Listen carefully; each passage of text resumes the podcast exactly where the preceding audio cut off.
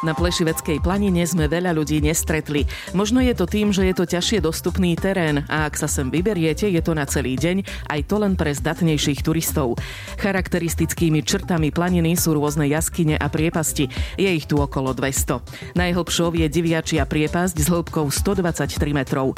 Obdivovať ich ale môžete len z diaľky, prístupné nie sú. Smerom ku Gerlašskej skale natrafíte na Šerényho cisternu. Unikátne dielo, ktoré slúžilo na zachytávanie dažďov dažďovej vody a následne na napájanie dobytka. V Lani ju vyhlásili za národnú kultúrnu pamiatku. Volám sa Maja Kašiarová a vítam vás pri ďalšej časti cestovateľského podcastu Zaujímavé Slovensko. Zaujímavé Slovensko sme precestovali s jedinečným kombi Peugeot 308 SV. Objavte auto roka 2022 v Slovenskej republike a nemecké auto roka vo svojej triede, dostupné aj vo verzii plug-in hybrid. Viac na Peugeot.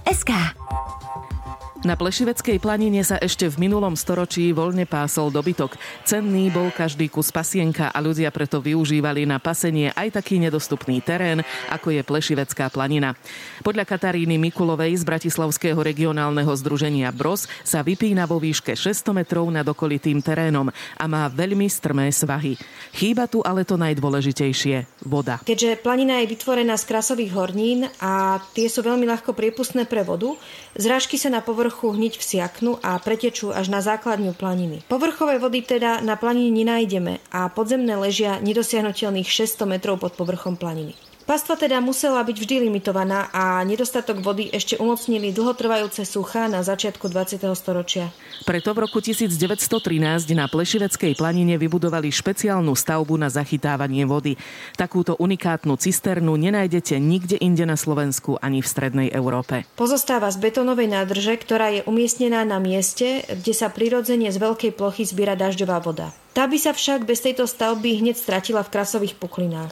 Cisterna bola schopná zadržať skoro milión litrov vody a napojiť niekoľko stových kusov dobytka, koní a tisícku oviec. Začiatkom 20. storočia prišli veľké suchá.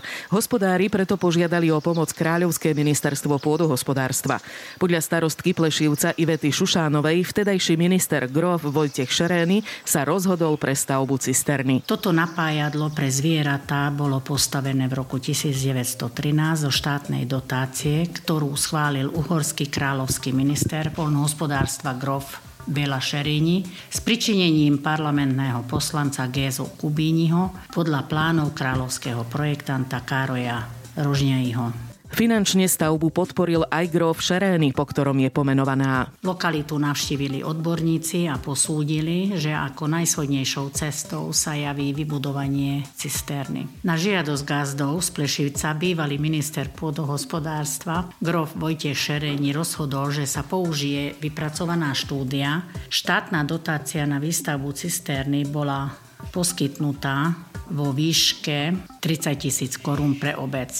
Obecné predstavenstvo dostalo opis z ministerstva polnohospodárstva s tým, že schválili 150 tisíc korún. Žiaľ, z obrovskej sumy mohol Plešivec skutočne využiť iba 36 tisíc korún. Zvyšné zobrala svetová vojna, ktorá medzi tým vypukla.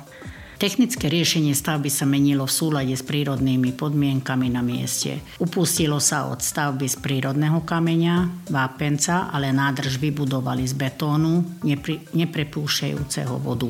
Nádrž je e, v strede pridelená stenou na dve polovice, aby sa pri čistení nemusel vyprázdniť celý objem cisterny. Na stavbu cisterny si vybrali vchodné miesto v malom údolí s V stranou ohraničeným miernym, ale vysokým svahom. A práve tento svah mal poskytnúť dostatočnú veľkú zbernú plochu. Šerénnyho cisterna je okrúhla betónová stavba s priemerom 16 metrov. Slúži ako akýsi lievik, do ktorého steká dažďová voda zo svahov. Vrchný priemer nádrže 19,5 metra a hĺbka 4 metre. Do nádrže vybudovanej na dne krasového závratu sa zrážková voda zachytávala 14 otvormi. Voda bola filtrovaná štrkom, pieskom, aj aktívnym uhlím. Z nádrže sa voda do válov čerpala dvoma váhadlovými studňami. Keď sa cisterna na jar naplnila, vydržala celé leto, aj keď niekoľko týždňov nepršalo. Podľa historických záznamov sa z čias prvej Československej republiky na Pleševeckej planine v roku 1935 páslo okolo 500 kusov hovedzieho dobytka, 100 kusov koní a 1000 kusov oviec. Svoju funkciu prestala cisterna plniť koncom 20. storočia. V roku 2002 slovenský kras podľa Kataríny Mikulovej vyhlásili za národný park a nasledoval zákaz pasenia. Od 50. rokov minulého storočia boli hospodárske zvieratá postupne premiesňované do maštaly, kde sú krmené miesto trávy, najmä krmovinami. Takýto chov je veľkou záťažou pre životné prostredie a spôsobuje zarastanie pasienkov a zánik ich bohatej biodiverzity. A na túto zmenu doplatila aj Šerenyho cisterna. Ako sa na planine prestalo pásť, cisternu prestali ľudia udržiavať a dnes je žiaľ v havarijnom stave. Na jedne sa síce stále drží určité množstvo vody, na poriadne fungovanie by však potrebovala generálnu opravu. O obnovu života na planine ochranári bojovali roky. V rámci projektu Life Supanonic sa snažíme o návrat paství na 22 prírodne cenných lokalitách po Slovensku. Podarilo sa nám to zatiaľ na viac ako 200 hektároch vrátane Plešivskej planiny. Tu sa s pomocou miestnych hospodárov od roku 2020 opäť pasie okolo 250 kusov kráv.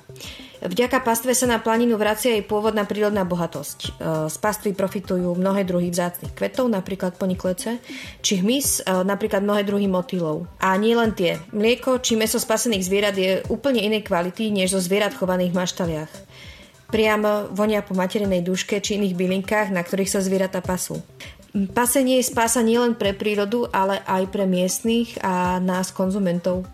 Je dôležité pýtať sa na pôvod živočišných výrobkov a vyberať si tie, ktoré vznikli na pastvinách. Ochranárom sa podarilo obnoviť pasenie dobytka, no s vodou je stále problém. Na to, aby mohla cisterna plniť svoj účel, je totiž nevyhnutná jej rekonštrukcia. Napríklad tohtoročné sucha spôsobili, že nižšie položené pasienky v okolí planiny boli už začiatkom júla suché a tak hospodári museli všetky zvieratá hnať na planinu. Napájať množstvo zvierat však znamená vyvážať vodu traktorom cez 10 km hore na planinu minimálne 3 krát denne, čo teda dlhodobo udržateľné rozhodne nie je. Takže stále hľadáme možnosti, ako vodu na planinu dostať. Oprava cisterny je však na náš projekt príliš nákladná a tak sme zabojovali aspoň o to, aby sa cisterna dostala do zoznamu kultúrnych pamiatok Slovenska. To sa koncom roka aj podarilo a tak sa otvárajú možnosti na financovanie opravy stavby zo zdrojov Ministerstva kultúry. O obnovu cisterny vyjadrilo záujem aj Ministerstvo životného prostredia a vďaka plánu obnovy má štát dokonca možnosť odkúpiť pozemky vo vzácnych prírodných lokalitách.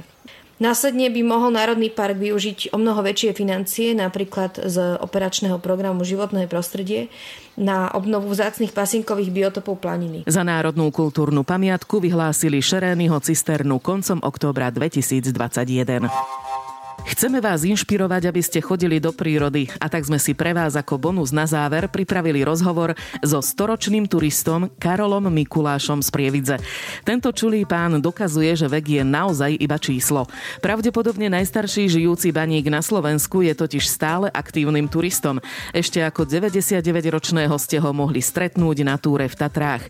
V Lani sa pán Mikuláš pri túre zranil. Záchranári neverili vlastným očiam, keď ho prišli ošetriť. Prežiť 100 rokov ako to je sem tam zložitá záležitosť, lebo vyžaduje strašne veľa síly, pretože v tom období storočnom sa vyskytne veľa príhod, ktoré sú príjemné, ale veľa príhod, ktoré proste sú nepríjemné. Hej. A pokiaľ to není aspoň trošku vyvážené, tak ten život nestojí za Kedy ste boli vo Vysokých Tatrách? Pláne. Koľko kilometrov ste prešli? Kde ste boli? To je túra, keď to zoberete. Prešiel som polovičku na zelené pleso a tam som, tam som, ten úraz, ktorý ozorom je tam. Opití chlapci išli asi 5 ich bolo, meter 20 chodník a ten posledný, čo ma predbiehal, tak ma posotila dolu prípas. Ešte sa chystáte niekam na túru? neviem, ale veľmi rád, lenže zavrtilo ma teraz sa toto sa dialo, hej, že to je onemocnenie je vlastne 4 roky. Za celý svoj storočný život pán Mikuláš pochodil celé Slovensko, ale aj zahraničie. Ja som prešiel okolo 300 tisíc kilometrov za celé moje životné obdobie. Česko, Nemecko, Polsko, Slovensko najviac, lebo na Slovensku prakticky som poznal každý chodníček, keď to boli Tatry jedny, druhé, v Čechách Jablonecko, Liberecko, na Morave. To všetko mám prechodené a nechcem sa chváliť, ale to je strašné množstvo kilometrov, strašné množstvo. Mal som to šťastie, že manželka bola tiež turistické, mala vzťah k turistike a tým prakticky sme si rozumeli a tak ďalej nám stačilo sa pozrieť piatok jeden na druhého a už, a už sme chystali. A ešte stále chodíte na turistiku? No, chodím ale na pešiu turistiku len takto trošku po meste. K životnému jubileu, ktoré pán Karol Mikuláš z Prievidze oslávil 1. júla, želáme najmä pevné zdravie. Sme na konci. Veríme, že sa vám naše reportáže zaujímavého Slovenska páčili. Ďakujeme za vašu pozornosť a želáme veľa nachodených kilometrov.